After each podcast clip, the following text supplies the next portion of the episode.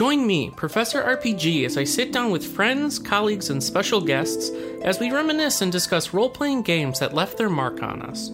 Expect to see all sorts, from Western style to Japanese and even tabletop. So stay a while and listen, and let us trigger those memories of tales long since completed. Relive that fantasy you hold dear, and come along with us, adventurer, on this quest into the past. Welcome to the RPG University. We are back and we are picking back up with our State of RPGs of 2021. I'm joined by the fantastically talented Lucas White from Prima Games, Matt Storm from all sorts of things online, uh, podcasts and whatnot, and Matt Finman, who is a member of SDGC and all round nice gentleman. We resume this episode in progress with part two and the remainder of the year that was 2021 in RPGs. As always, I am your host, Scott White, also known as Professor RPG, and let's get going. We are on to July now, where we get another Monster Hunter game with Monster Hunter Stories 2, Skyward Sword HD, which, in my opinion, Zelda games are not uh, RPGs, but I included it anyway for the people out there. Neo, The World Ends With You, released the first three of the Pixel Remasters series, and Fuga Melodies of Steel, just to name a few. So, Lucas, we'll start with you. We'll go back the other way. All right. Uh, I'm kind of coming off as the Square Enix defender here, I think. um, so this month was very, uh, uh, very conflicting. Um, I was interested in World Ends with You. Uh, I was actually watching the anime week by week of the first game and kind of having a good time. Uh, I bounced off this game so quickly and I'm still not sure why. Um, I, I, think it was a combination of things. I, I, think like the opening just wasn't really a strong hook at all. Um, it, it, was almost like it just started doing its thing and like, come along with us for this ride. Uh, we're, not going to give you like a great reason why, but you know, there's nice colors and cool music. And the combat's just kind of weird. Um, I, I, just think it didn't click with me. Um, I know I know a lot of like the more uh, diehard fans of of the first game got a lot out of it. I'm very happy for them that they got a sequel. They probably will not get another one, uh, but best of luck. Um, Skyward Sword uh, playing that game physically just a miserable experience. Uh, that's that's all I got for that. Pixel remaster, however, I like these a lot. I really do. Um, and it's really unfortunate that every time Square Enix tweets about it, it's just people yelling at them about the font. yeah. Like, um, come on, guys. Yeah. You can fix that yourself in 30 seconds. I know. I told you all how to do it. I told the internet how to do it. I'm pretty sure I used your guide for that. yeah, I, I think I literally did. Yeah. So, yeah, thank you. Got that Mystic Quest font in there. It looks great. Um, yeah, like I was saying earlier, I think there's a lot of effort put into these. Um, the music is just awesome. Oh, God tier. Yeah, just like these like big band versions of even the Final Fantasy One music, just brass everywhere. It's so good. And like the games themselves, like they're what they should be. I think it, like the fact that they kind of like went in between the like super easy Dawn of Souls and like the NES game. I think is interesting. And it's also like uh and you you made me really remember this when you were talking about uh Legend of Mana um and like the pixels. It has a CRT filter. And I can't think of another Square Enix game that has that. And maybe there is, I just haven't encountered it yet, but it's a really good CRT filter. It's only an on off switch, but it really makes those pixels look good. Um, cause like, you know, if, if you have it turned off, like the, it's high resolution and everything's like sharp and looks good. Um, but like the colors are really bright and that's probably fine depending on, you know, what you're looking for. And I think like kind of having that, uh, more universal visual style, I think, is doing a lot of good work for the older games. Um, but like you put that CRT filter on, it looks so good. Mm-hmm. I was like putting it in like four three resolution on my monitor, and I was, I was oh man, so so good. Um, yeah, I, I I really enjoy those games. I'm taking my time with them. Uh, so I'm like still on Final Fantasy One, but uh, just I think Square Enix did a really good job, and I think it's a bummer it's not on consoles. But we were talking about that earlier. I'm pretty sure it's like logistics and uh, cost and all that stuff. But I do expect them to come to consoles eventually, and I will absolutely double dip. Um, also, the mobile versions don't have controller support, which is like, why? yeah. Yeah. Your other games have controller support. Why? Uh, that, that's all. I really want to play Stories too, but I just haven't gotten around to it yet. Yeah. Gives me Breath of Fire vibes for some reason. There you go. I can see that. Yeah. yeah, definitely. Definitely. Oh, talk what about a you? franchise that needs a remake and a remaster. Give me Breath of Fire 3, the PlayStation game, somewhere. Please let me play Uh, that game. You should still be able to get it on the PlayStation Store. Not on the PS5. Doesn't seem like Yeah. it. It's only Oh. the PS3 store. And Um, PSP and Vita. and PS and I PSP think. and Vita, but yeah, it's not on the. Vita the is life, Stormy. Yeah, I know. Deal I with know. it. It's Um, the perfect time for a Dragon Quarter to get a second chance. I know. People that- like those games now. yeah, yeah. I love the Breath of Fire series so much, but the first Bring two, back Legend of Legaia. yes, that too. That too. Um, but yeah, for me, July was still more Mass Effect. Um, I bought Skyward Sword HD and I played it. I didn't mind it, but like, I never, I'd never played it before. It was my first time with Skyward Sword. Skyward Sword and Wind Waker, the only ones I've never played. Wind Waker still stay stands as the one I've never played. Hopefully, that gets a port. Its remake gets a port. Um, so I've heard good things about that Wii U version, but uh, I liked my time with Skyward Sword that I played, but I got to the second dungeon and then just kind of stopped because other stuff came out. Um, I'm hoping I can go back to it and finish it, but I feel like it might just fall to the wayside. Um, I've heard good things about the Neo, Neo The World Ends With You. I played the Switch version of the first game, which is terrible. Um, I, Oh no. I hear that the 3DS version is the way to play it, um, but I I I waited for the Switch version, hoping that it would be good. And the touchscreen cons- controls just don't really work. There's no real comfortable way to hold the system and use the stylus, and it just it not it just doesn't work. And it's a bummer because I've played so many other stylus heavy games on the Switch that work, but that one didn't, and so it turned me off. I've heard that you can play Neo without playing the first game, um, and it's on, of course, PS4 or five. Um, and so I've considered it, but I just I never I never got around to it. Monster Hunter Stories 2, I still have the demo downloaded on my Switch. I have intent to play it. I mentioned earlier it's another one of those ones where if you play the game and then buy it, you if you play the demo and buy it, it converts over. It looks fun. It looks pretty cool. Um, I just I I it's hard for me to play RPGs lately. I just haven't had the time, especially when at this point I was still making my way through Mass Effect. Um, and the Pixel remasters, I, I'm not a fan of one and two. There's nothing wrong with those games. They are just too nitty gritty RPG, like too close to D and D, but in text and digital form for me.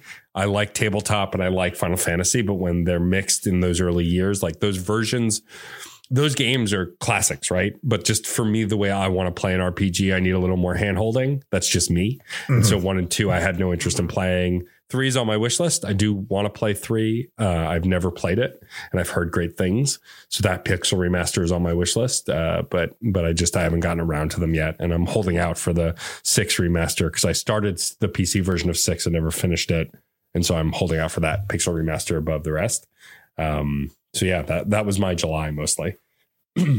Cool. And Finn, what about you? Um, it was mostly a pixel remaster month. Um, it I didn't really delve into too many RPGs this month. Uh, I picked up Skyward Sword, but much like Lucas, it was it's just it it is not a game I was really willing to reinvest my time back into.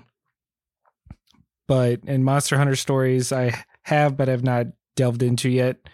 Um, but one through three, because these were the first of the Pixel remasters, so this was me testing out their proof of concept, and the music alone, like y'all mentioned, just worth my time. So good. I'm so excited that we're inching ever closer to six. But anyway, that's all I got. Nice. Uh, for me, um, tried Skyward Sword again. Still don't like it. um, just really like I've never been able to beat it. Like the controls and everything, I just bounce off. Plus, I hate the character designs, especially the characters' lips. I think the lips and the noses on everybody looks weird, and I don't like that Link wears like burlap sack pants. Um, It's a bad fit. but mostly the controls. Um, they have not played Neo. The World Ends with You.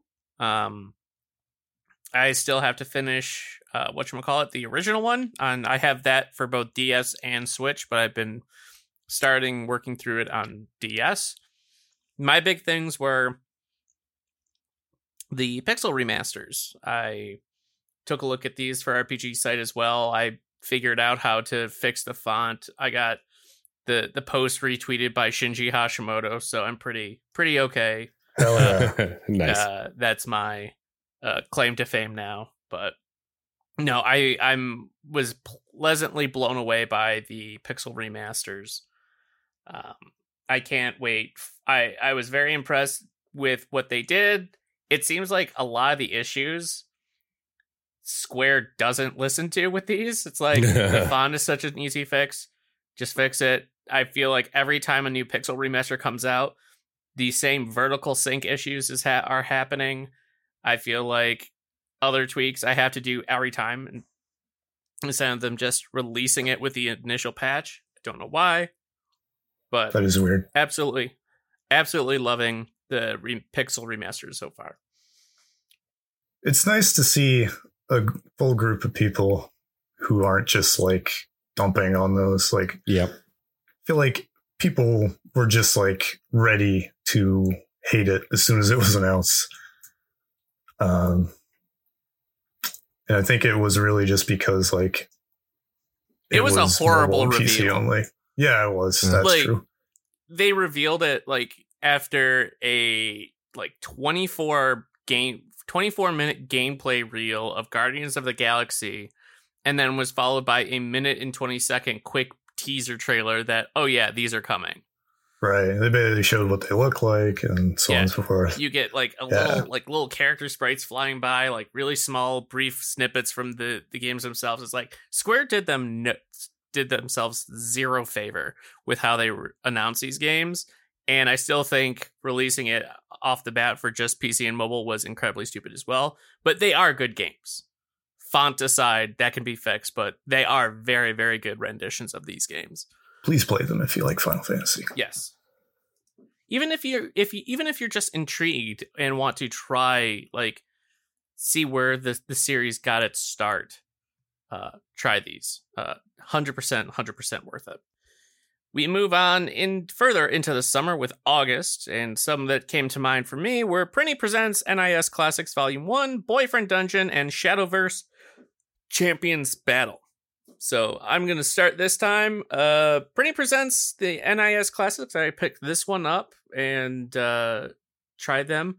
Uh, I kind of rough remasters uh, coming from like Pixel remasters and the Legend of Mana remaster and Saga Frontier and all the other old school RPG remasters that had come out already this year. At this point, eh, they just looked rough. Uh, they kind of played rough. Uh, the games themselves are pretty still hold up like they're still pretty good but overall i was kind of let down by the nis classics volume 1 i'm looking forward to classics 2 though. Hopefully they're a bit better. And shadowverse champions battle really surprised me as well as a damn good digital card game with a fully fledged out kind of story and campaign which had a lot higher of a production value than i was expecting it to. Um but as a sucker for every new Yu-Gi-Oh card game that comes out on like Switch or PC. Uh, I just gobbled up Shadowverse. Um, really, really fun game. I hadn't had any experience previously playing the digital card game, like on mo- the mobile game, but uh, really, really solid. Um, all in one package. So really impressed with Shadowverse. I put a lot of time into that back in August. So, uh, Stormy, what about you? So uh, my my big one for this month was Boyfriend Dungeon. Uh, I've been championing that game since uh, Tanya X Short first announced that they were working on it, um, and uh, saw it at PAX, East uh, 2020 before the world shut down, and then reopened, and is now going to shut shut down again. Anyway, um, and so I've been excited for that one for a while, and it finally came out. Um, I had had an inkling that it might shadow drop in August. And during the Indie Direct in August, they did shadow drop it, not just on Switch, but on uh, every platform that it was coming out for. Um, and I was insanely excited. It is such a delightfully open and queer game that has a, a fun dungeon crawling system and an incredible storytelling system that makes you confront the red flags of being a queer person in queer spaces um, as well as genuine great romance and relationship writing. The voice acting is wonderful. The art design is great. Um, if you want, if you're looking for a visual novel that mixes some fun combat elements, uh, I highly recommend it. It has already been confirmed that it's going to get some DLC, though we don't know when, with two new quote unquote boyfriends, um, a axe and a hammer. Um, uh, it's just it's a fun, goofy uh, romp that has some serious deals with some serious queer issues that was really exciting has a ton of representation from non-binary to bisexual to you know ase- asexual non-sexual it you know it, it, really just was a delightfully diverse game by Kitfox, and uh, I highly recommend and had a blast with. Also, one of the best gaming soundtracks of the year. Even if you never play it, if you like synth poppy kind of soundtracks, definitely check out the Boyfriend Dungeon soundtrack on Spotify. And that was it. I didn't didn't play anything else uh, that month. I kind of just became obsessed with Boyfriend Dungeon. I played it on Game Pass day and date when it came out, and because that cost me nothing, I then bought it on Switch a week later and beat it again on Switch. So very nice, Finn. What about you? Um, the long-awaited Boyfriend Dungeon, and that was it. It was it, it was not a big month for RPGs, but it was nice to finally because uh, just like Solasta, Boyfriend Dungeon was another Kickstarter game I backed, so it was nice to have another like win in that column because I'm still forever trying to recoup my mental losses from uh, Mighty Number no. Nine. I think we all are. so Boyfriend Dungeon was another just nice, uh, nice addition to the not all Kickstarter games are shams tally. But Matt, Matty, Matt put it better than I could. So you know, it's, it's a good game. Play it. It's fun. Right on. There you go. There you go. And Lucas, what about you? Sure. Um, I didn't play Boyfriend Dungeon, but my wife did, and she just like went in on it. Um, like she loved it. Uh, she she really had trouble with the um, the stalker character. It's legit. Yeah, they write yeah. it really well, and it's it's hard. I think it's done well, but I totally see that. That makes total sense. It's it's a yeah. rough storyline. So yeah, she had she had trouble with that, but she liked the rest of the game so much that she kind of muscled through it and really seemed to enjoy it. Um, I think she maxed out all the uh, characters and like I don't think she got every achievement, but she was thinking about it. um, yeah, I, I plan to play it too. Like, uh, I, uh, I, I'm just a, a heteronormative white male. um, so I, I don't want to, uh, step out of my lane. Um, but it looks like a cool game. And I would, I would love to like kind of take that story in and then also like do dungeon crawling. Uh, so yeah, definitely gonna play that. Uh, Shadowverse um, also took me by surprise. I uh, I don't even remember. I, I was offered a code for it, and I don't remember why I took it, but I remember I, it sat there for a while. Um, yeah, it's it's basically a video game card game that is like what you would see now on a mobile or whatever, but without any of the shady money stuff. Um, almost literally, like the like the way the game plays and the way you get more cards and stuff feels like a like microtransactions used to be here kind of thing. Um, and you know maybe that was like something down like during development or, or or maybe that's just what because card games look like that in real life. I don't know. Um, but it's cool. Uh, it's very anime. Um, the card game itself is pretty interesting. There's lots of options. Uh, like the game includes multiple sets um, from, I guess, Shadowverse is originally a, a mobile game. Um, so it was, it was surprising. Like it's a one-time purchase. Uh, there are multiple sets, tons of options. You can just you can just play forever. Uh, you know, get through the story if you want, or you can just like go around challenge people. It's just like a fully featured digital card game. Uh, and I don't think there is another one of those out there the way this is. It's it's almost like a, a Pokemon trading card game, but uh, contemporary. Like it has that kind of like feel to it. Um, so that was cool. Um, I am very bad at card games though, so I have not finished it. I, I found my ceiling and and slammed right against it, and was very Yep. sad. Yep. I know how Yeah. that goes. Um, I did play the NIS classics. Um, uh, Soul Nomad is one of the games, right? That, Yeah. if I remember right, is like straight up emulation. That's just like the PS2 version running. Uh, hmm and it seemed like an interesting game, but um, like just, just like I don't want to say janky, but like just rough around the edges enough that it, it didn't grab me. Although the the premise is really interesting, um, which I think like you get a lot of that in those early NIS games. Um, Phantom Brave, I never really liked in the first place. Um, just the the battle system where it's like your your units have like a limited amount of time to live. Uh, I, I play tactics games far too slowly for that to not be just just completely like stressful, game ruining stressful. Um, so that's on me. Um, but obviously people like Phantom Brave because they keep re-releasing it. Um, and yeah, like uh, like the other Mr. White in the room, uh, I am definitely looking forward to the second volume because it's got the ZHP on it. Oh, such a good game.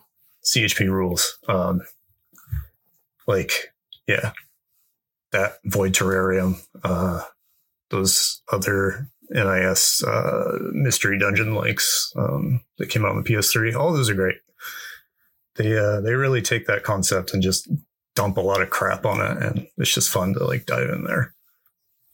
But uh, yeah, that was my August. Very nice. We move on to one of the heavier months of the year was September. Yeah.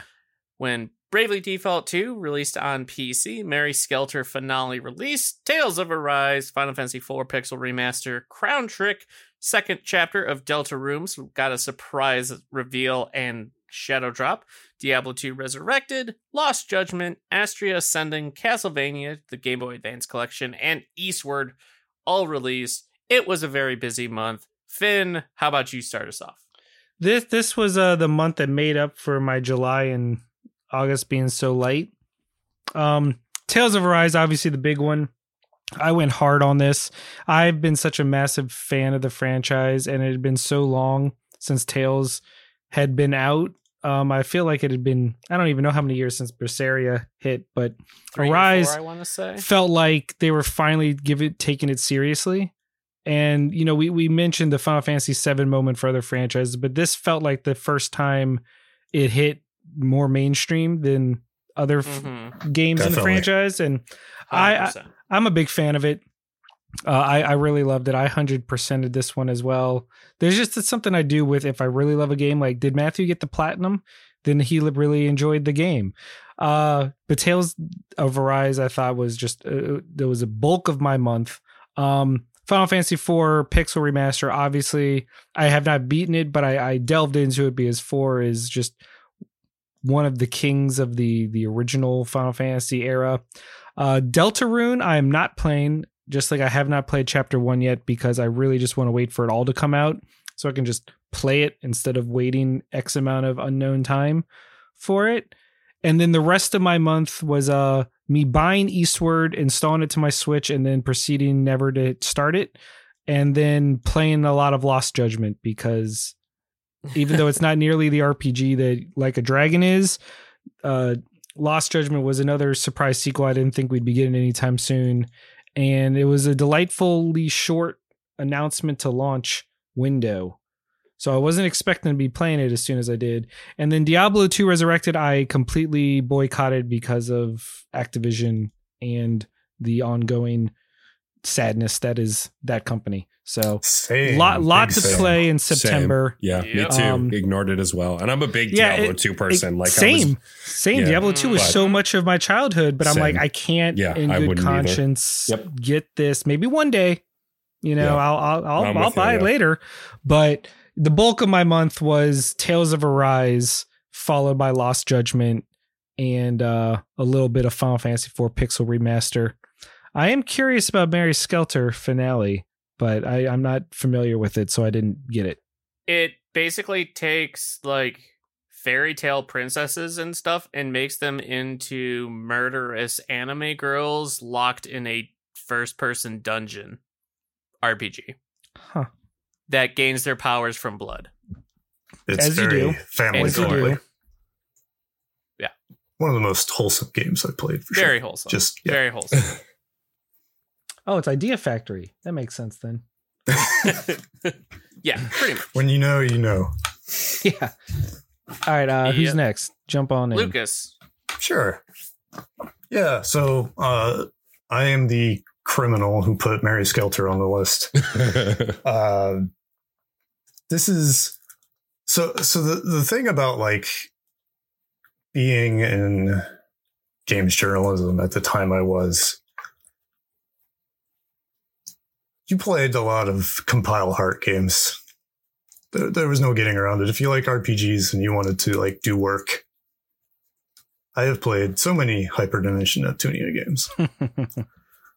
So Mary Skelter comes along and I've kind of like escaped the curse of compile heart uh, despite like legitimately being into some parts of their games. Um, like mary skelter comes out and i'm like this looks uncomfortably horny i'm gonna skip this um and then it was like on super duper sale on the eShop at one point. I was like, eh, sure, I'll try it. Oh, it's a first person dungeon crawler. Okay. It is extremely edgy. It's pretty horny. Um, but it also has some of like the most insanely in-depth like internal like continuity I've like ever experienced in a game like this. Mhm. Like the the storyline is just on super long and like it it like wraps around itself in the sequel, which is like why they're bundled together now. And then like in the third game, it just like dumps just like uh it, it really feels like they've been that story was like planned out. You know what I mean? Like it it is just like structurally impressive. Um and I really don't know if I would recommend this game to anyone who has like reasonable tastes or like is a normal human being. I don't know. But just something about the way these games are put together just like really grabbed me. Um uh, it's got does like anime time travel stuff and whatever. Like it's it's very like tropey. Um and like this is the part where I uh, sort of expose myself a little bit, uh, where it's like it's got some corpse party vibes. That's kind of my thing. That's been my Mhm. thing. Uh, it is so edgy. Um, I don't know. Like, like I, I'm making it sound like a bad game, and I, I think it is a bad game, probably. But it just well, like you're doing a good job selling Yeah. it. I gotta say. it, it hit the way I did not expect it to. Um, so now I have the collector's edition of the third game on the shelf.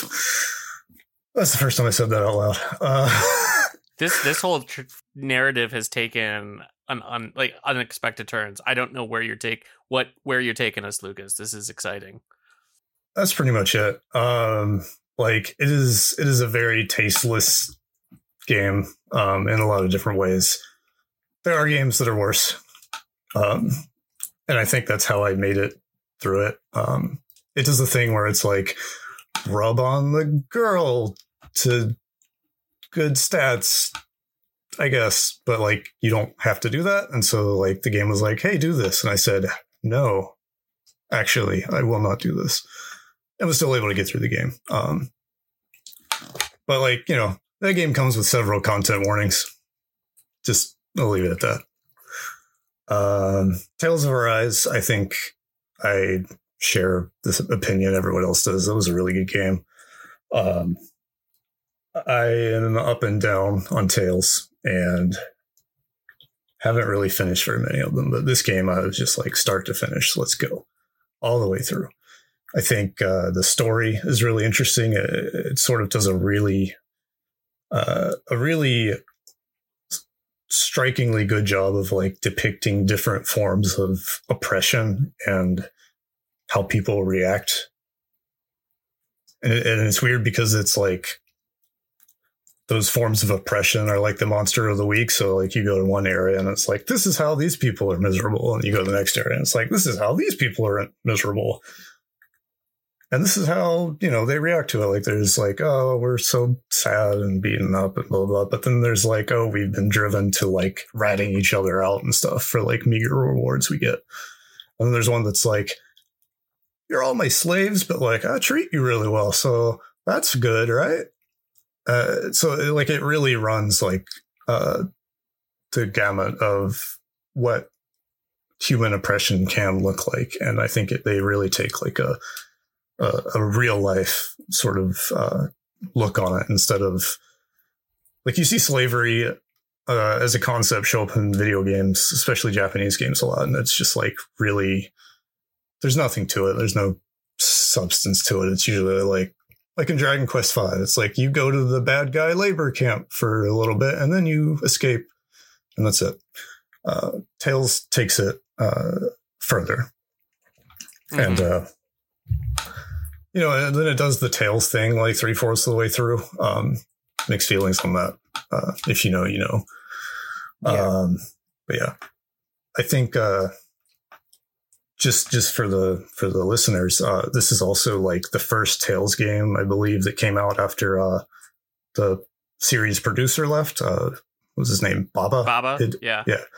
Um, so like the the guy who has been running the God Eater series is now also running Tales. Um, I, and I was really curious, like, yeah, I was curious what that looks like. What is what does God Eater Tales DNA look like when it kind of comes together? And and, mm-hmm. and and I think like just like the slight tweaks to the art style and like the the kind of like more serious in like a grounded way story. Not that other Tales games don't tackle difficult themes, but just like it just has this different energy to it. Uh, but it still feels like a Tales game. Um, and it's also like gorgeous to look at. Um, like the the art style is a little different. Like it's not as like heavily anime um, as some of the older ones could be. Um, so it's just like it's an interesting game. Um, it's interesting that it landed the way it did. It's interesting that it has like such a different, like creative vibe to it. It's just, it's interesting. It's a good game. Uh, I don't know why Castlevania's on here, but like Castlevania rules. So shout outs to Castlevania. Uh, this game came out. I didn't bother looking out for like a code. I didn't bother asking anyone. You just bought it. Day I just bought yeah, that same. shit. Yeah. Mm-hmm. Yeah, uh, Harmony of Dissonance is a game that I really enjoy. Uh, a lot of people don't like that one, and I understand why. Uh, but I like the weird tinny chip tunes, and I also like being able to play as a Belmont in one of these like Metroidvania games. Um, so yeah, uh, shout outs to Castlevania. Um, and I guess collection. Dracula X by extension. Sure. Um, God, I'm like cotton mouthing myself. I played so many games in September. Uh, F- Final Fantasy IV, uh, Square Enix, you will not make me, you will not trick me into playing another goddamn version of Final Fantasy IV. I've had enough. I bought it. because I bought the whole set, and you know that's great. I will not play that game all the way through. Um, I you know depending on like how how good it is. But, Are you waiting uh, for the after years pixel remaster? God no. but, we can man, only I, hope. I think after the PSP version of four, um, I think I just feel like satisfied with that game. You know, it's a good like, version of it. It's a very good version of it. And I only went through like two or three, four other versions before that one. So, you know, people like Final Fantasy IV, but, uh, you know, like, like, give me, give me some more of like five or something. Like, please. Um, yeah, so like, but still, like all the same stuff we've been talking about applies. one more, I promise. Uh, Astria Ascending is a weird, weird, weird, weird game, but it's got a really interesting premise. Um, I personally really don't like the 2D JRPG side scrolling thing. Uh, you don't see it that often. Um, and I know people love Valkyria. Uh, Jesus. Valkyrie, Valkyrie profile. profile. Thank you. Um, but I, I, just don't like it. I think it feels weird. Um, it feels weird here. But if you can get through that, um, there is like a really interesting story happening. Um, is basically like the the group of heroes has basically like signed up for hero status, but like hero status kills you after a few years. Um, so like you get a bunch of different takes on like uh being aware of your like impending mortality kind of thing. Um, and, and it just goes interesting places. That's all. Uh, Lost Judgment hit. I said, Jesse, please take Lost Judgment. please. I'm drowning. There you go. There That's you go. What about what about you, Stormy? So, uh, Lost Judgment, I didn't play because um, I haven't played the original Judgment. I do want to, of course. I'm a, I'm a certified Yakuza sicko at this point, but um, it's just on the back burner for now. Um, my big game. So there were two really big games for me that this month. Uh, I, of course, bought the Castlevania Game Boy Advance collection as well, day and date, without giving it a second thought. I've maybe played a few hours of the first game in the collection and then haven't touched it, as we all do with our backlog related old re releases. But Eastward is a game that I hadn't heard of until early 2021. And then a friend of the show, Eric Van Allen, shared the trailer with me. He was just watching it. It had just dropped and was like, Oh, you should check this out. And I fell in love with the art style, the soundtrack, what I saw. It gave me Zelda meets uh, Earthbound vibes. And uh, I feel the game delivered on it. It wasn't a perfect game, but as soon as it came out and I started playing it, I became obsessed with it. It's one of the best pixel, like, you know, 16 bit esque soundtracks you will ever hear, uh, composed by the incredible Joel Corelitz. Uh, he was a guest on Fun and Games this year, so we got to talk to him about the soundtrack.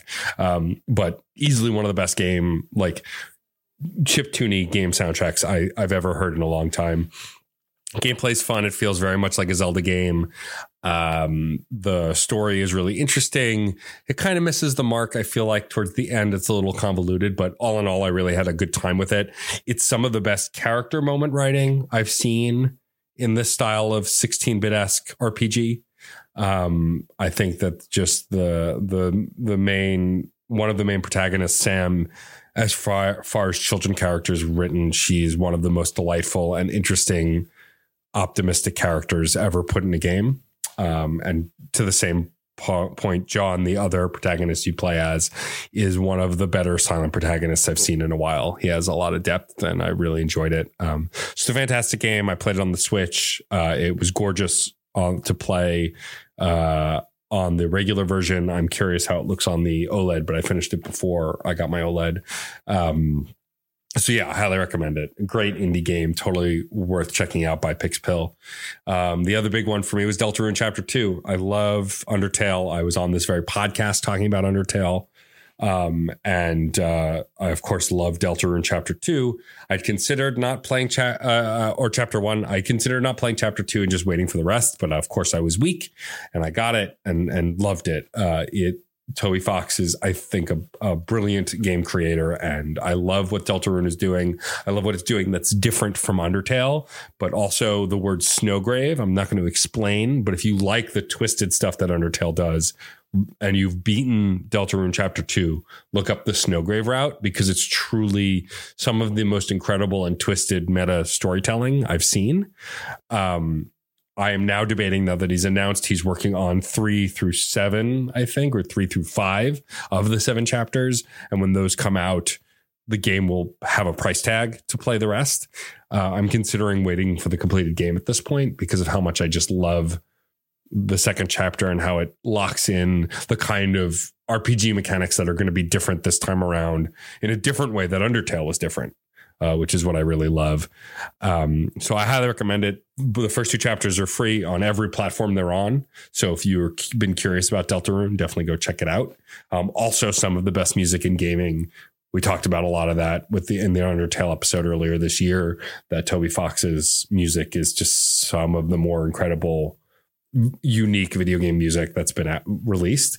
Um, and then uh, and that was really it as far as what I played. I want to play Tales of Arise. I've seen so much good buzz, but the the amount of time I know it's going to take to finish has put it on the back burner for me. It's on my wish list, and I do want to play it. I've heard that it's a great entry point, even though so many of the other Tales games are good too. I've heard that because this one is so polished and well done, it's a really great entry point into the series.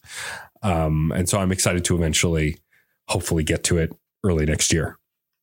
Very, very good. And for me, my big one this month was Tales of the Arise, uh, Tales of Arise. I absolutely loved it. I had been looking forward to this game since it was accidentally leaked on Bandai Namco's website uh, at E3 a couple years ago. Um, but no, as a giant Tales fan, I own every version, er, every Tales game that's been localized and complete editions, including the original two on place or the first two that released on PlayStation over here I a couple years ago I went through a series playthrough and played through all the localized and translated um Tales games. So big big Tales fan. Absolutely love this game. Um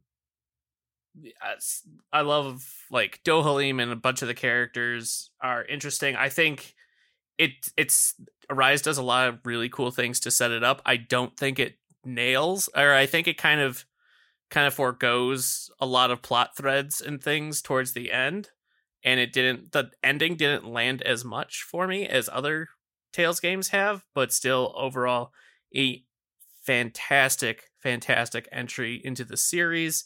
Um i picked up final fantasy for pixel remaster. I haven't really touched it much just for my collection. Uh the castlevania gba collection played through that really enjoyed it. Um well i've played through playing through circle of the moon the the first one that came out on gba that was a lot of fun. But yeah most of my time was really just spent the, in september playing through tales of arise and i absolutely absolutely loved it. So we move on to october a slightly smaller month but arguably in my opinion one of the most important months. Um we had the Caligula Effect 2 released, Guardians of the Ga- Galaxy, Voice of Cards, Dungeon Encounters, and Super Robot Wars finally got a Western localization. Hell with yeah. Super Robot Wars 30. Yeah, it did. Ever since the GBA games, at least. Yeah, well, I, well, this is the first actual mainline one. Right. Um, yeah. Original generation had original characters and everything, and that's why I was able to become over here. But the fact that we got a main Super Robot Wars game, let alone a anniversary edition with even more characters from different series. What a surprise. they actually just announced DLC that's going to yeah. include Gundam Iron Blooded Orphans. Mm-hmm. Makes sense. That's cool. It's this just blows me away from like a longtime fan of the series that we're getting a legit copy, like a legit localized version of Super Ro- Robot Wars in the West. So good. So good. And it just came out of nowhere too. Yeah. Uh, People were like, "Why is this on Steam?" And oh, and we and it got even, announced like several days later. yeah, and we even got the uh, version that comes with the actual anime soundtracks. It, it's pricey for the, mm-hmm. the cost and everything, but Yeah, my month was spent playing this and Dungeon Encounters, which is a Square Enix turn based game that I fell in love with. It just condenses the formula of like a turn based RPG and dungeon exploration game into its purest essence and just lets you run with it. And I fucking love Dungeon Encounters. It always looks so fun because that's my jam, but every screenshot does nothing to sell it to normal people because it looks like you're just moving a character along a uh, New York crossword puzzle. Yeah. Yeah, that's what you do. And it's great though, because that's like you said, it's distilled down.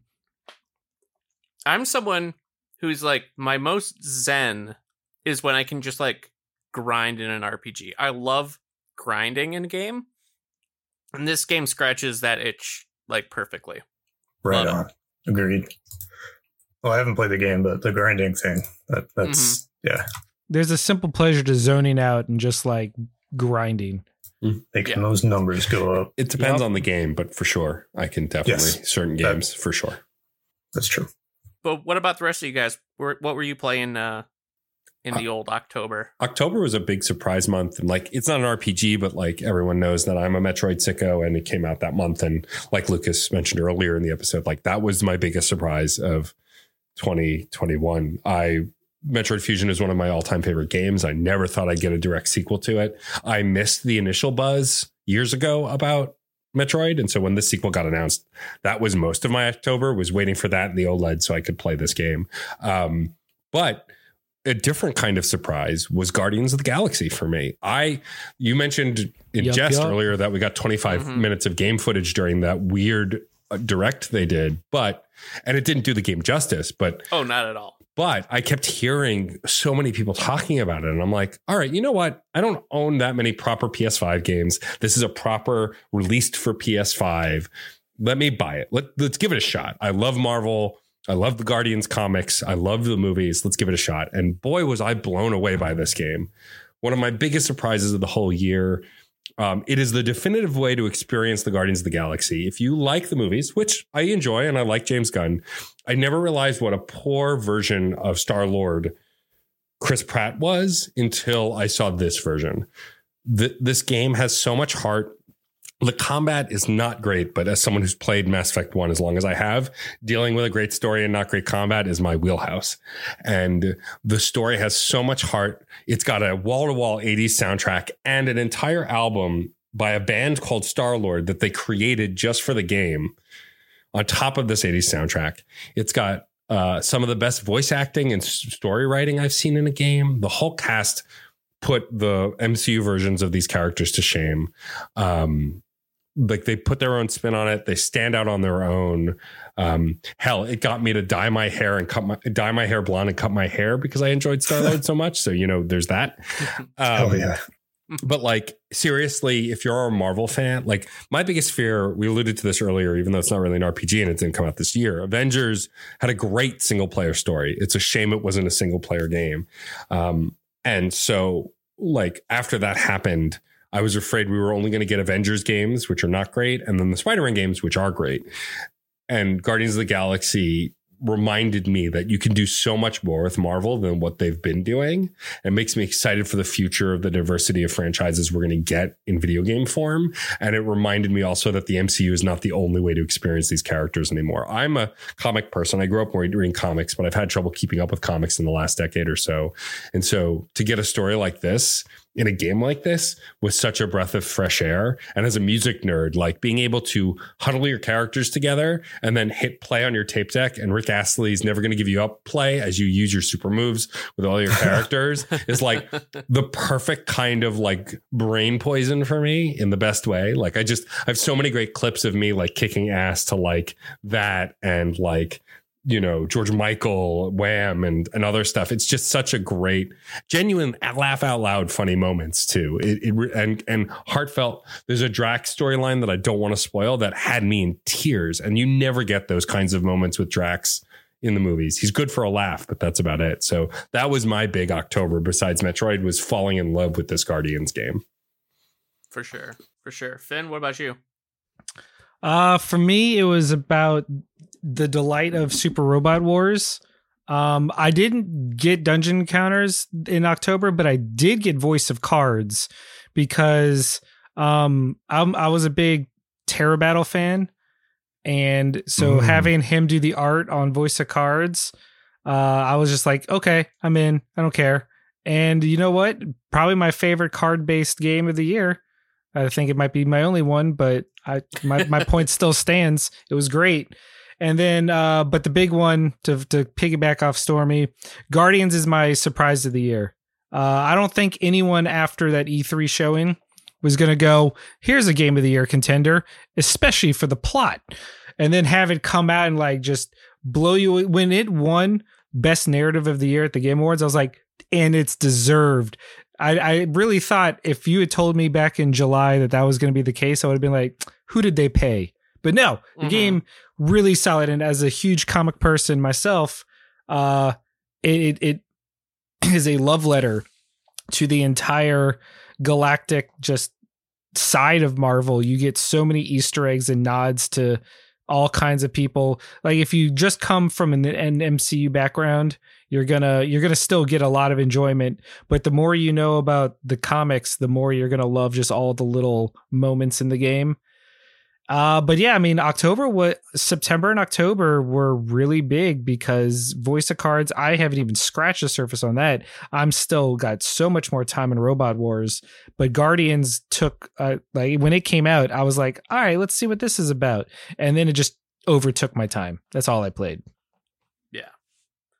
Uh, Lucas? Sure.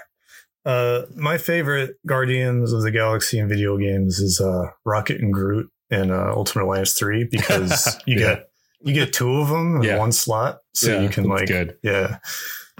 Uh, joking aside, um, I haven't played that just yet um, because when I got it, I sat and listened to that whole album in the beginning. Hell yeah. It's great. Yeah, that album is so good. Um, and then I played like a little bit and haven't been able to get back to it yet. Uh, so that's that's unfortunate. Um, Caligula Effect 2 is on here. I the title of that game just terrifies me. I, I refuse to touch those games. Um, I, I don't I don't see Caligula in the title of a JRPG and think anything good can come out of that. Um, Voice of Cards. I just started the demo the other day, and it's really interesting. Um, it it might be a little too slow paced for me. I don't know. I want to give it some more time. Um, it's cool. There's a demo. Um, and like speaking of Terra Battle, uh, uh, we, I forgot to mention Fantasian earlier. Um, so I just wanted to give a brief shout out to Fantasian. It's got really cool handmade miniature backgrounds. Um, you know, it's very Walk to the very damn Apple game. store. Yes, Apple Ugh. Arcade, RIP. Dungeon Encounters is another one I want to try, but have not. Um, yeah, Super Robot Wars. That was that was my October. Um, holy crap! I can't believe uh, a game that's such a nightmare of licensing actually came out in English. Um, and that is almost undoubtedly why it did not get a physical release. Um, I had really um, I had been kind of respecting those games from afar and didn't actually play one until fairly recently. I randomly imported one of the uh, Switch games uh, because like all the all the cool Bandai games that don't get imported still have English now, uh, thanks to Southeast Asia. So I played it; it was great, and then all of a sudden there was a new one, and I didn't have to like pay extra for uh, importing anymore. Um, and it's just really cool to to see that happen. Uh, these games have fantastic animation um, that once you eventually do get tired of looking at, you can totally skip it. Like it's got all that in mind. Uh, it's a pretty solid strategy game.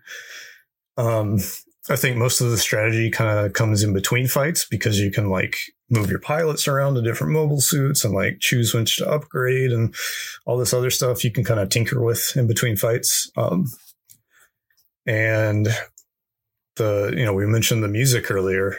Uh, if you if you like any of the series or are curious about any of the series, um, and you've got like a hundred bucks, um, you can you can listen to all the licensed music. Uh, in the game, uh, which is really neat. And even if you don't, like, they still kind of do like a fake kind of orchestrated version of them.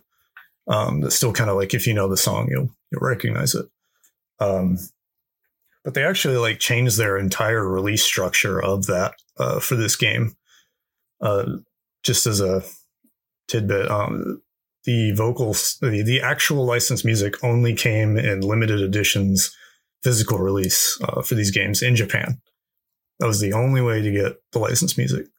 So for this, they chopped it off. They didn't do the limited thing, and they just put a really big price tag on it, so everyone could, you know, who could afford it, could get it. Um, it's just really strange that that worked out the way it did. Um, yeah, like it's it's a mecha strategy RPG that hits everything it needs to for me. Uh, I love Gundam. Uh, I love mecha in general. I like Mazinger. There's so much Mazinger in these games. Mhm. Um, and then like there's always like one or two things that is just like I haven't heard of this, and you can go and look it up and you know maybe maybe find something new that you'd be into. Um, there's just like a lot of that. That's all that game is. It's great. So yeah, shout outs to uh shout outs to Bandai for for making that happen. yeah. uh, Props From what I've uh, been told, it was not easy. oh, I I doubt it was, but I'm I'm so so glad that we finally got and hopefully it's just a tease and taste of what's to come, and that we get Super Robot Wars as a as a common thing now uh, going forward. Um, next up in November, we had Final Fantasy V Pixel Remaster. We had Knights of the Old Republic releasing on Switch. We had Pokemon Brilliant Diamond and Shining Pearl, Shin Megami Tensei 5, yet another Skyrim version, Tales of Luminaria, the next ill-fated Tales of mobile game that will last maybe a year, and Blue Reflection's Second Light. Uh, Lucas, what were you playing? Sure. Um, so I played a little bit of the Pokemon game. Uh, Diamond was like the peak of like my ability to put free time into these games, and I liked it anyway. So just kind of revisiting the music and everything. Um, you can tell Game Freak outsourced it. Um, for better or worse, like it, it's cute, um, but it's very straightforward compared to a lot of the other remakes. Um, so like uh, like it didn't really like keep me long enough to get further into it. Um i tried tales of luminaria and just hated everything about it. Um that is just not a Yep. comfortable game to play physically. Uh blue reflection is one i put on here. Um i played that and really enjoyed it. It's like a darker or more grown up, whatever you want to call it, magical girl thing uh, that isn't like just sadistic torturing of the magical girls. Like usually it's like the twist is that terrible things happen to them and they bleed and, and get assaulted and stuff. And uh, aren't you so happy to have grown up with Sailor Moon, idiot? Um, but this one is like not edgy at all. It's like the characters have like realistic high school ish problems. And the like transformation RPG stuff is really just like kind of propping that up. Um, so it's just like if you're into magical girl stuff, I definitely recommend this, but play the first one first. Um, and it's got like a really like dreamy art style and it's like kind of surreal. Uh, It's it's cool. Uh, video games. Uh, Shin Megami Tensei is what I've spent most of my November on. Obviously, I think we've established at this point everyone here likes a good old Shin Megami Tensei. I think this is the biggest victim of the Nintendo Switch uh, technical limitations. Um, at the same time, it's also like the most impressive that series has ever looked. So, you know, uh, pros and cons. Um, it is very much uh, more interested in like jumping off of Nocturne than the uh, games that came after Nocturne.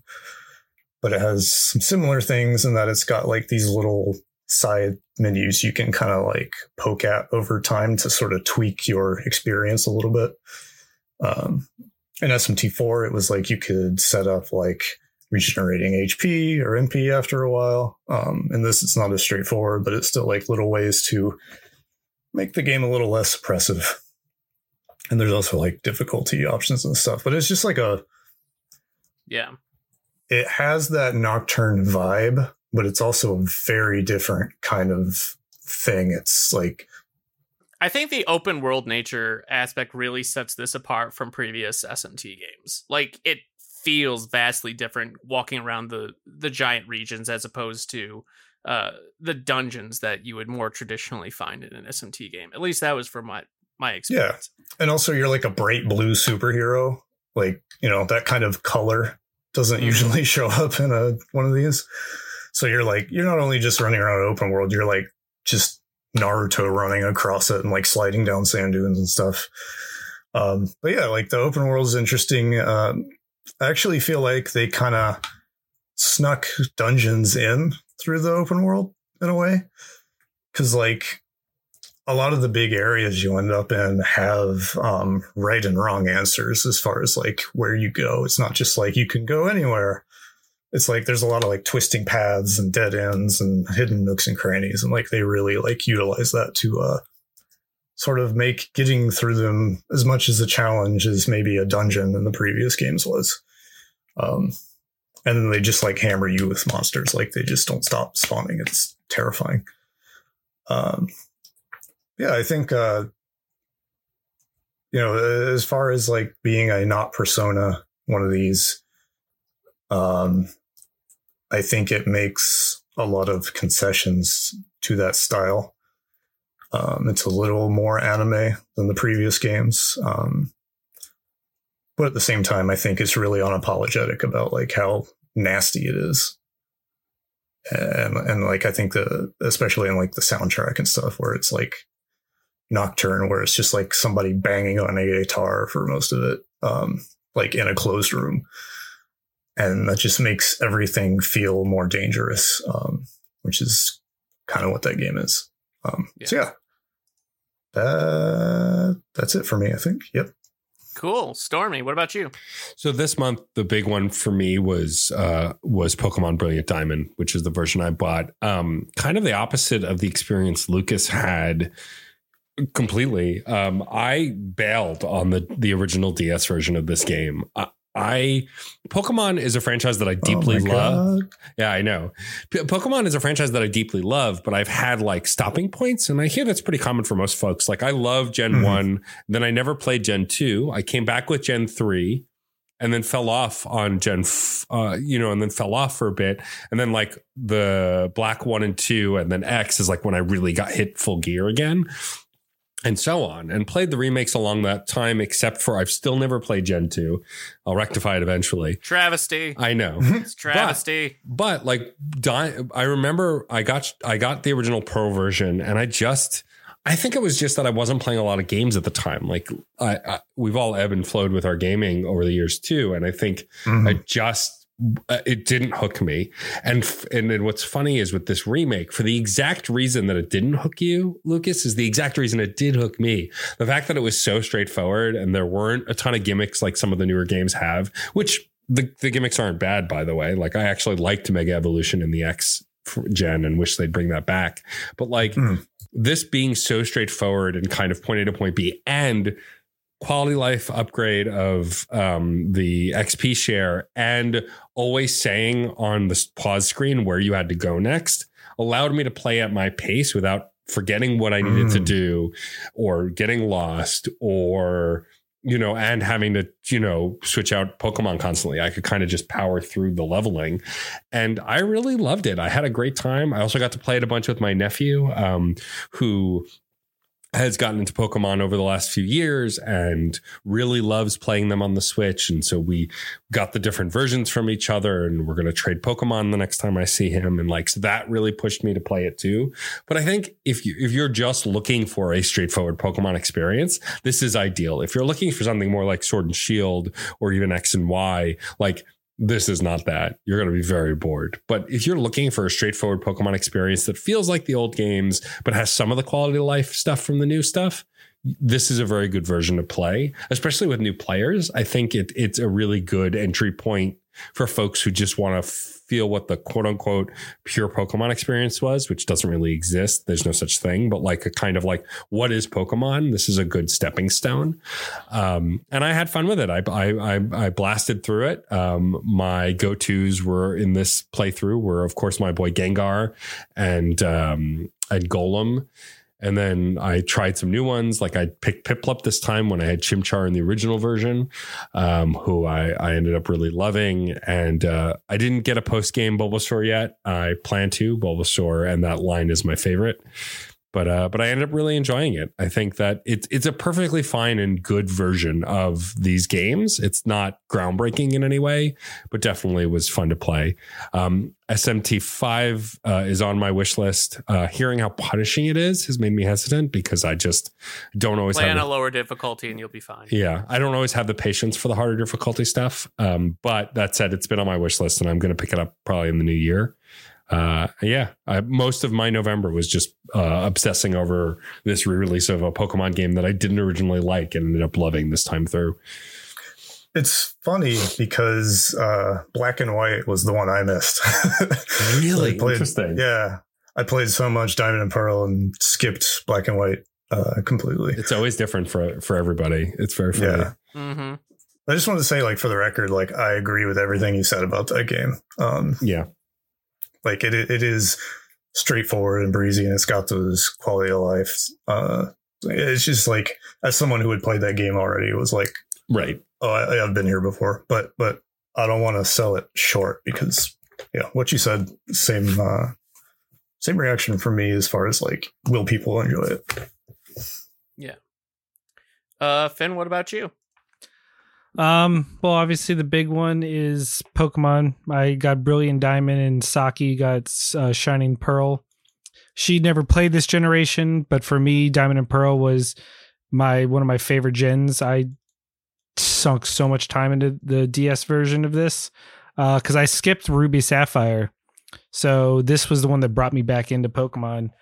Um, I have a rule where I only ever play with a team of new Pokemon it's to force me to stop relying on like my old classics. That's legit. you know so so you said gengar goal and i'm like oh that would have been nice. But no i uh i mean even with that i i still had so many cool some i forgot how many of my favorite all-time pokemons came out in this gen. Like i'm a huge weavile fan. And just all i forgot how many new evolutions for classic characters came in this generation like rhyperior and stuff like that and uh magnezone. But i digress. Point is uh i every you guys have already said what needs to be said. I will point out one thing.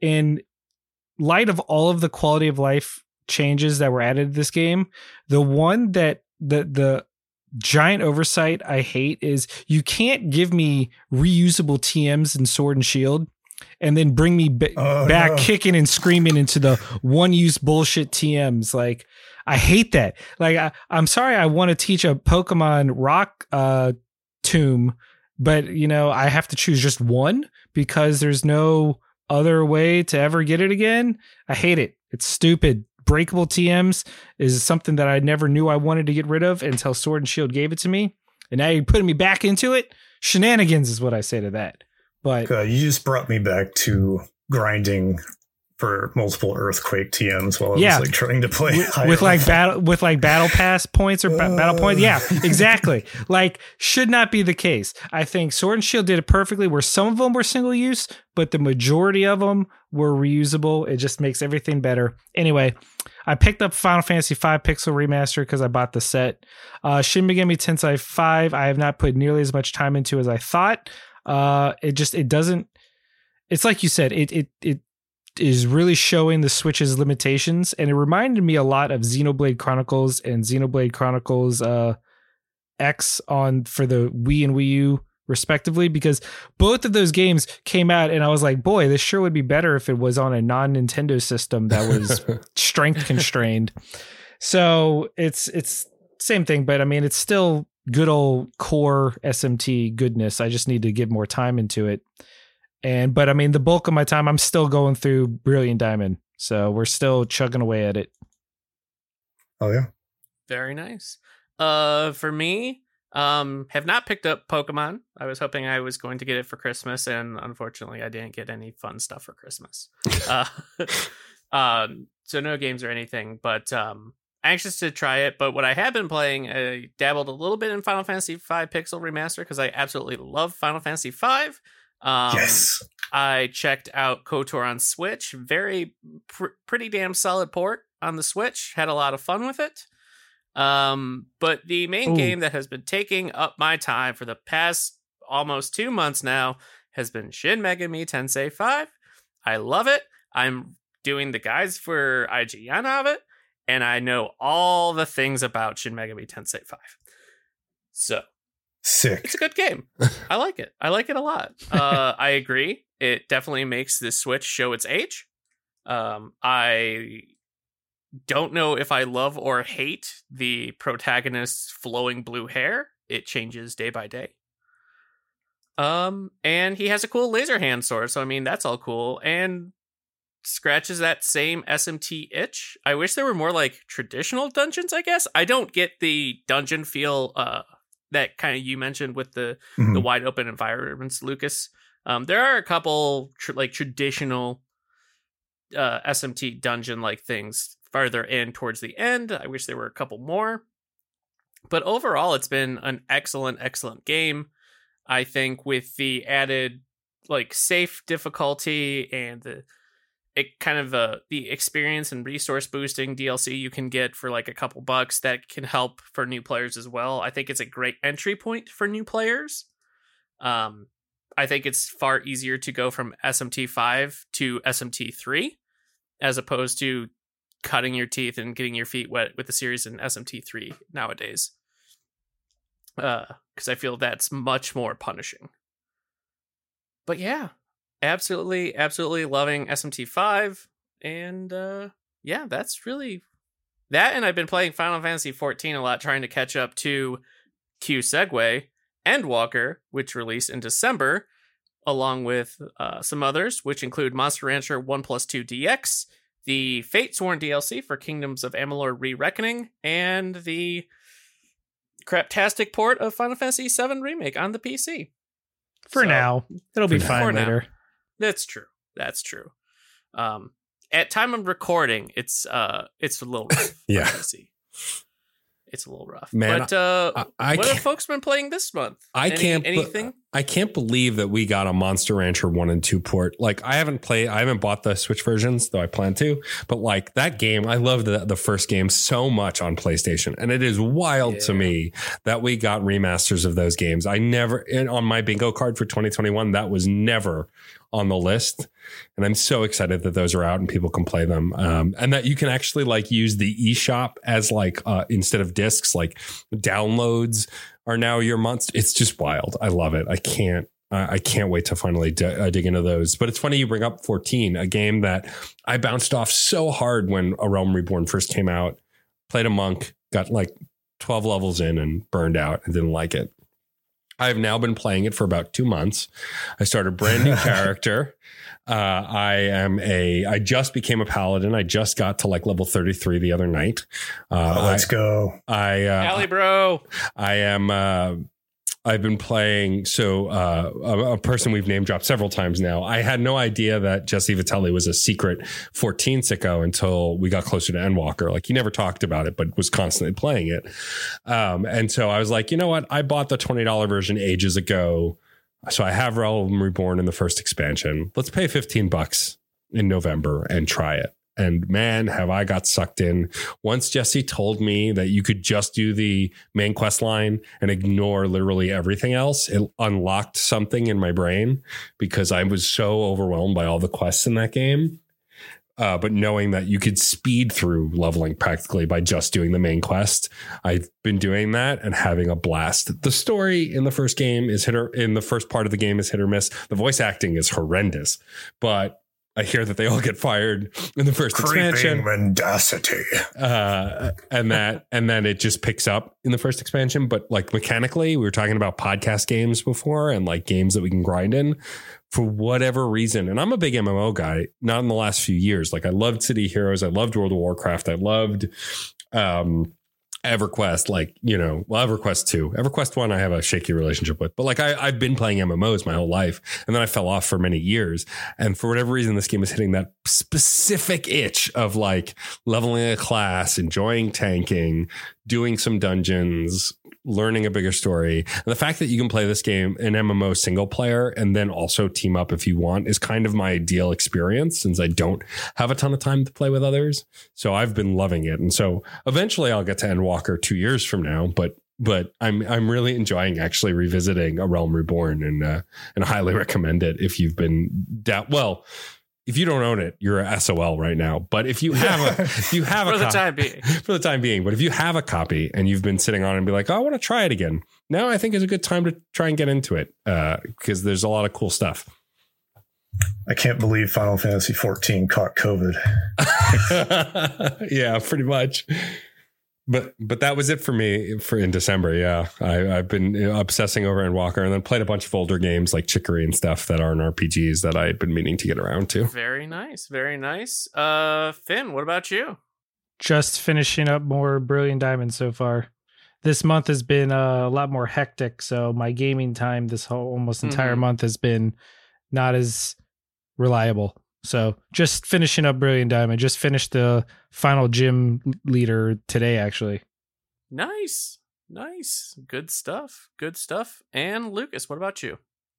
All right. Um, the last like 72 hours of my life have been swallowed up by Story of Seasons, Friends of Mineral Town. Nice.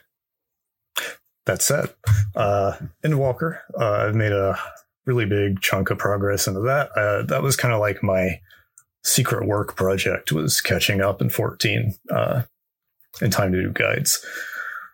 That didn't work out for XYZ reasons, but um, still having a great time. Uh, I'm not sure how I feel about like the story yet.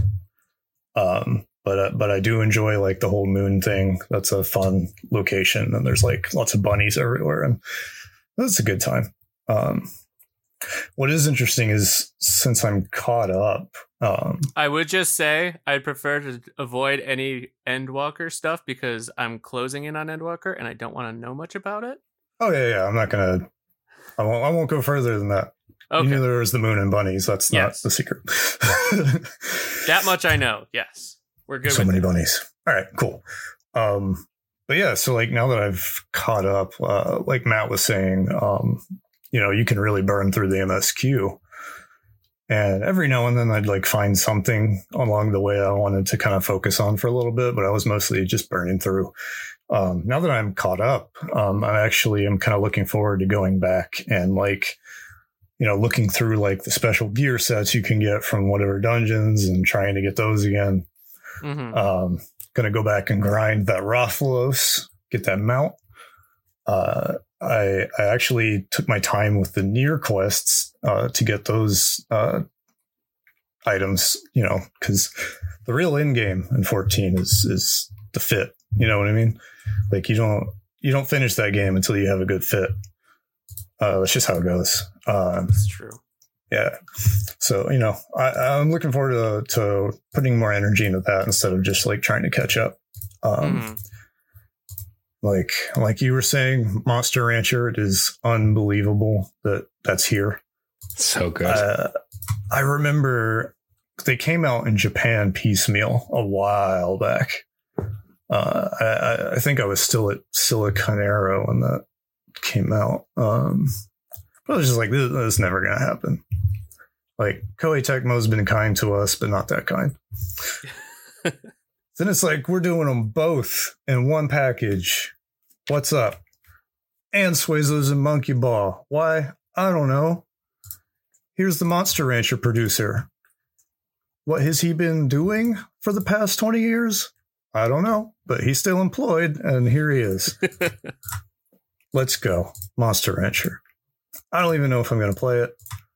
I didn't really grow up on Monster Rancher, but it is so cool that it exists. Oh yeah. So cool. Good old tiger that's a wolf. Right? Love it. And then Final Fantasy VII uh, on PC. I was I was curious about until I heard about the issues, so I'm not gonna bother for now. Yeah. Um, It'll like, get patched eventually, maybe. yeah, I, I hope Probably. they really do like kind of fix it up and everything because uh, it's a fun game, and I think if you don't have a PS5, you know, like that's your that's your option to play like the new stuff. Mhm. Um, so yeah, uh, you know, just like uh, good vibes for Final Fantasy VII on PC, Definitely. and that's it. Cool. Well, we've made it through the year, everybody. it's a good time. Somehow, We we have we have. So we are quickly going to. We had some submissions for uh, what some people thought about the year. So we'll quickly breeze through those, and then I'm going to ask the four or uh, the three of you to let me know what your RPG of the year was. So start thinking about it. But we are going around the net. We start with user MX Hunter ZZZ from Reddit. They say 2021 will be remembered as one of the best single year of JRPGs in the last 30 years or so. I can't remember a year where so many AAA JRPGs and smaller studio RPGs were chart toppers, and so many series released their sequel or final installments together. In a year where the latest Tales game, Persona game, latest Ys game, and Cold Steel for PS for uh, PC and Switch, and a remastered Nier game are released. A Shin Megami, an SMT 5 caps off the end of the year JRPG list. That's an insane year by any metric, and it's going to be a hard act for 2022 to follow up. My personal favorite, though, was Ys 9. It was a joy to play throughout. It was a joy to play throughout, and my most hyped JRPG for 2021. So there you go. Who wants to take the next one? I'll do it. Uh, user IDK But Like 2 says, I'm kind of concerned about the state of the Japanese market right now and how that could impact future development of games in the genre. We're in a weird era where JRPGs are continuing to gain popularity worldwide, but are declining in Japan itself. Sure, good foreign sales can compensate for poor domestic sales, but the worse JRPGs do in Japan, the less developers and publishers are going to be interested in making them. The same goes for young developers wanting to work for companies that specialize in them. Yeah, an interesting take. uh, just to butt in on that because uh, we've been kind of talking about that throughout the podcast. Uh, that part about uh, Western sales uh, making devs uninterested. That is not true. They see numbers. They like numbers. Numbers go up. yeah, I think I would That's agree with good. that too. Yeah, totally. like think about all the games we got after Japan started like dipping sales. We got Digimon, you know, we got Hack, we got Monster Rancher. A lot has happened as the numbers in Japan get worse. They Yeah, have gotten better here. And those are some good numbers. Yeah, and in Europe and all a Yeah. bunch of other regions. Big Japan regions. is a very small country. You want to take the next one, Lucas? Yeah. Uh, AZN Loke from Reddit. I think the state of JRPGs right now is great compared to the past few years IMO. A lot of titles to be excited for, and a lot of big name titles came out recently that at least garnered some attention.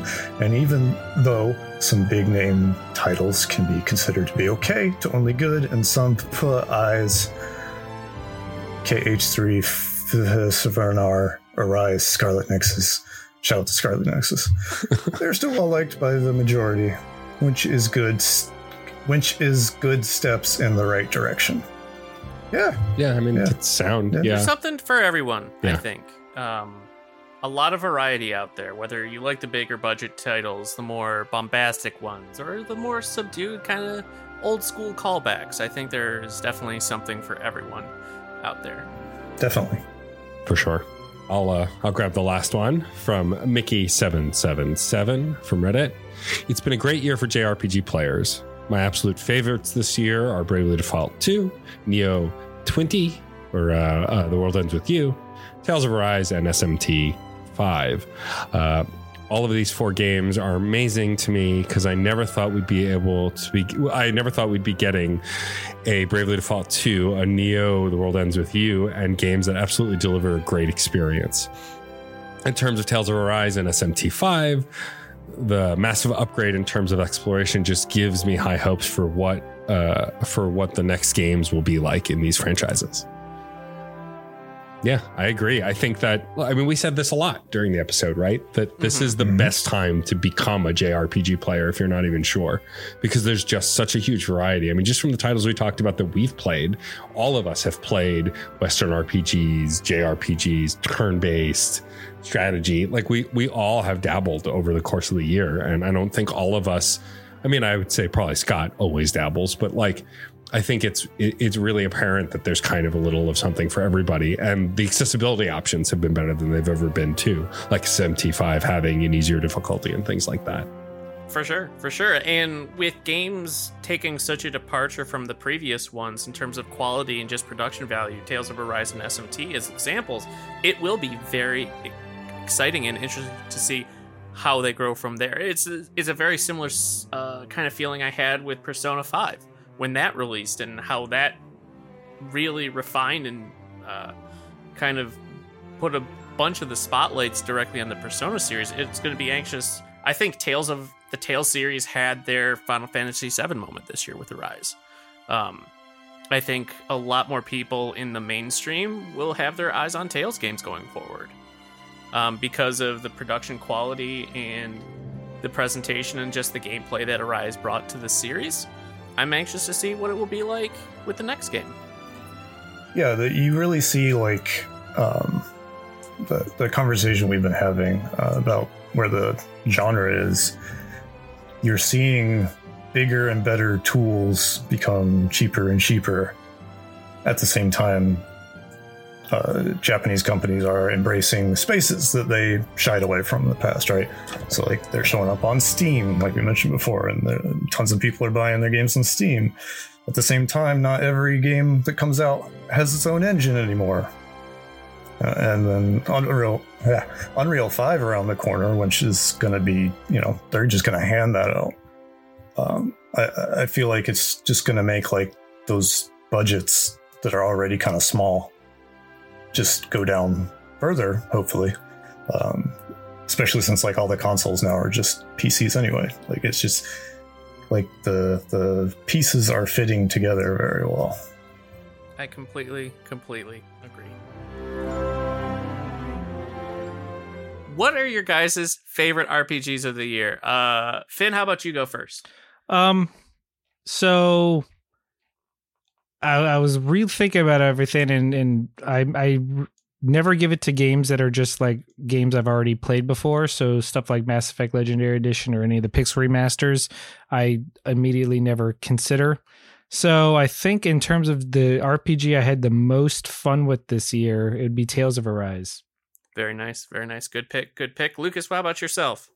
Sure. Um, so just to plug the website at Prima Games, we gave the best RPG to SMT5. Um, personally, I like you could ask me, and that answer would change every day. Um, but I think I think in my heart of hearts, the answer is Super Robot Wars 30. Nice. Good pick, good pick. What about you, Stormy? It's tough, right? I'm I feel like Lucas too. Like my favorite game, my favorite game of the year is Metroid Dread because I'm a fanboy, but like my favorite RPG, it's just it it depends on what I'm in the mood for. But I think uh, based on what we talked about today, like the Mass Effect Legendary Edition is up there because it's so important to me. But if we're talking just new games, Boyfriend Dungeon is a game I've been looking forward to for a very long time. And while the combat stuff wasn't flawless, um, I think it was a really great uh different kind of action RPG to play and I had so much fun with it. So it, it's probably my number one RPG of the year. Very nice. Very nice. And for me, I gotta say, Tales of Arise. It just did so much really, really well. And even though I had some uh qualms with how maybe it stuck some of its landings, I still think from the beautiful, beautiful visuals to the fast-paced combat to um, the cast, I thought it was an incredibly strong entry to the franchise, and I cannot wait to see what we get next with Tales. That's hopefully not a mobile game because I I fucking hate the mobile games. Don't don't play the mobile games. They're so bad. Um, so bad. And you invest money and they'll be done within less than a year. But now it's the end of the episode, and I want to thank you all for stopping in and hanging out with me today. But of course, before I let you go, I want you to plug your stuff and where people can find you on the internet. So, uh, Finn, you go first. Um, I'm at Nola Nerdcast on Twitter. I'm also part of the uh, the SDGC podcast uh, for gaming and no- the Nola Nerdcast for comics. Um, and then just I just enjoy being on the internet talking to people about nerdy stuff. So, hello in advance. What's up? Heck yes. Stormy, what about you? Uh, you can find me in a lot of places. Pretty much if you Google DJ underscore Stormageddon, you'll be brought to one of my many platforms. I'm most vocal and interactive on Twitter at DJ underscore Stormageddon. And if you want to check out any of the podcasts that I do or any of the things that I work on, you can go to djstormageddon.com. It's all there. I host four different podcasts, produce a ton of other stuff, and uh, occasionally Twitch stream. So that's where you can find me doing my thing. There you go. And last but certainly not least, Lucas, how about you? Sure. Uh, you can find mostly what I do on primagames.com. It's been a little it's been a little quiet this month, but uh, we're hoping to kind of get back into it, uh, you know, with renewed energy uh, in January. So keep an eye on primagames.com. Uh, we do live streams every Friday at 5:30 Eastern. Uh, you know, unless like somebody gets sick, um, because there's only three of us, and that's difficult sometimes. Um, and you can find me on Twitter at Hokuto no Lucas. I'm not going to spell it. Good luck.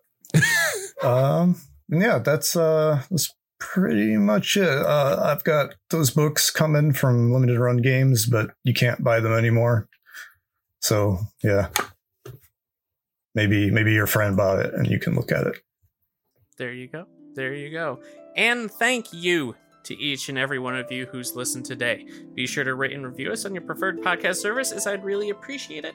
And if you have an RPG you would like us to feature on an episode, tweet at underscore RPG University with the hashtag RPGU with your suggestion, or you can share the RPGs directly with me uh, over on Twitter at SolidSnake120. As always, everybody, stay safe, stay healthy, be kind to one another. Happy New Year. Class dismissed.